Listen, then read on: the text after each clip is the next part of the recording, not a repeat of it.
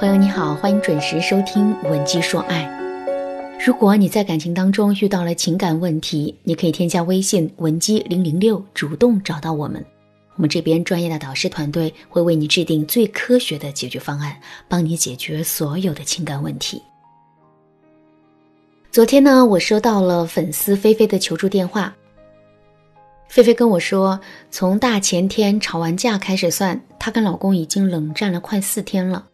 菲菲一直在等着老公来哄她，可男人就跟头驴似的，无论菲菲怎么暗示，他都是一副无动于衷的样子。最后，菲菲问我：“老师，你说我现在到底该怎么办，才能让老公跟我服软呢？”我对菲菲说：“想让男人主动来哄你。”那么，你首先要搞清楚男人在跟你吵完架之后的心理。其实，在每次吵完架之后，男人最在意的永远是谁对谁错。只有当他们觉得确实是自己做错事情的时候，他们才会主动去认错道歉。这一点跟我们女人有很大的不同。在遇到冲突的时候，我们女人往往是情绪为先的，谁对谁错反倒是没那么重要。正是由于这个原因，我们跟男人吵完架之后，彼此之间往往会陷入一种焦灼的状态。男人会觉得我们不讲道理、不可理喻，我们又会觉得男人都是大猪蹄子，一点都不懂得怜香惜玉。听了我的话，菲菲连连称是，然后问我到底该怎么办。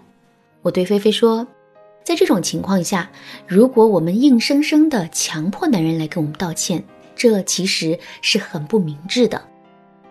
倒不如利用温水煮青蛙的方式，一点一点地扭转男人的思维，最终让男人按照我们的想法来做事。具体可分为下面三个步骤来进行。第一步，我们不要男人跟我们道歉，但是要求男人在每次吵完架之后，都要在第一时间来哄哄我们。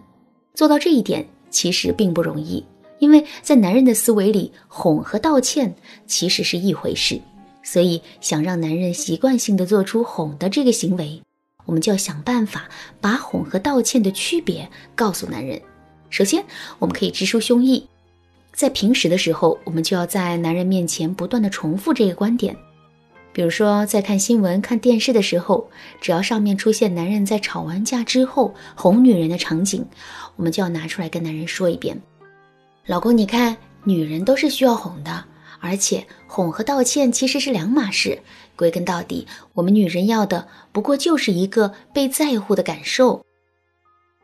另外，我们还要不断的强化男人的认知，也就是说，每当男人哄完我们之后，我们就要我们就要给到男人积极的反馈。这样一来，男人就会意识到哄我们这件事情的意义，然后他也就能更容易坚持下去了。第二步。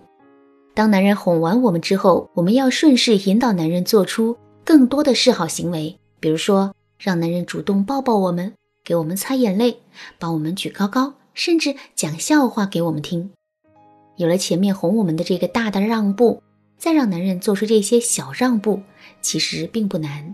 可是这些小让步经过量变到质变的积累，就会在更大程度上动摇男人的内心。有了前面两个步骤的积累，我们就可以马上开始第三个步骤了。通过苦肉计激发男人的愧疚感。说到这儿，我首先就想到了学员小敏的例子。小敏是一个职场白领，因为她平时总加班，公司离家又远，所以几乎每天下班都是老公开车去接她。可是有一天晚上快下班的时候，老公却给她打电话说公司临时有事，加班走不开，让小敏自己打车回去。刚挂完电话，小敏就不开心了，因为她觉得男人的安排很随意，而且还没说几句话就挂了。这表明男人根本没有足够重视她的安全问题。所以呢，回到家之后啊，小敏就故意找茬，跟男人大吵了一架。吵架的结果是。男人觉得小敏总是跟他无理取闹，完全不理解他工作的辛苦，而小敏又会觉得男人根本没有认真听他说话，也根本就不在乎他。后来小敏来找我做咨询，我就把如何利用苦肉计逼迫男人就范的方法告诉了他。首先，我让小敏编一个那天下班的时候自己被一个陌生男人尾随，最后想尽了办法才摆脱对方的故事。故事不需要太长，太长就显得假了。而且在描述这个故事的时候，我让小敏一定要尤其注意细节，比如在拼命往地铁跑的时候不小心扭伤了脚之类的。然后我让小敏向自己的闺蜜求助，让她在约定的时间打电话过来。小敏故意选择了一个隔音不好的地方接听闺蜜的电话。在这个过程中，两个人把之前编好的故事完整的叙述了一遍，整个通话过程都被男人给偷听到了。结果，小敏打完电话刚回来，男人就一把抱住了她，然后温声细语地说：“那天发生了这么多的事情，你怎么不告诉我呀？”小敏按照我的指导对男人说：“这不是怕你担心吗？而且我知道你工作很辛苦，又要每天接我，我不想用这件事情增加你的心理负担。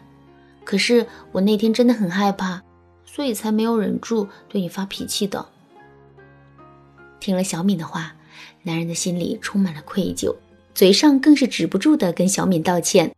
后来，小敏跟我反馈说，从那以后，老公每天都会准时的去接她，对她的态度也比之前更好了。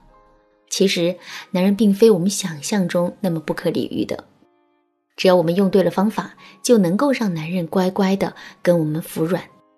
当然了，除了这种温水煮青蛙的方法之外，降服男人的方法还有很多。如果你想有更多的了解，或者是你本身也遇到了类似的问题，可是却不知道该如何解决的话，那就赶紧添加微信文姬零零六，文姬的全拼零零六，争取每天三十个免费咨询的名额吧。好啦，今天的课程就到这里了。文姬说爱，迷茫情场，你得力的军师。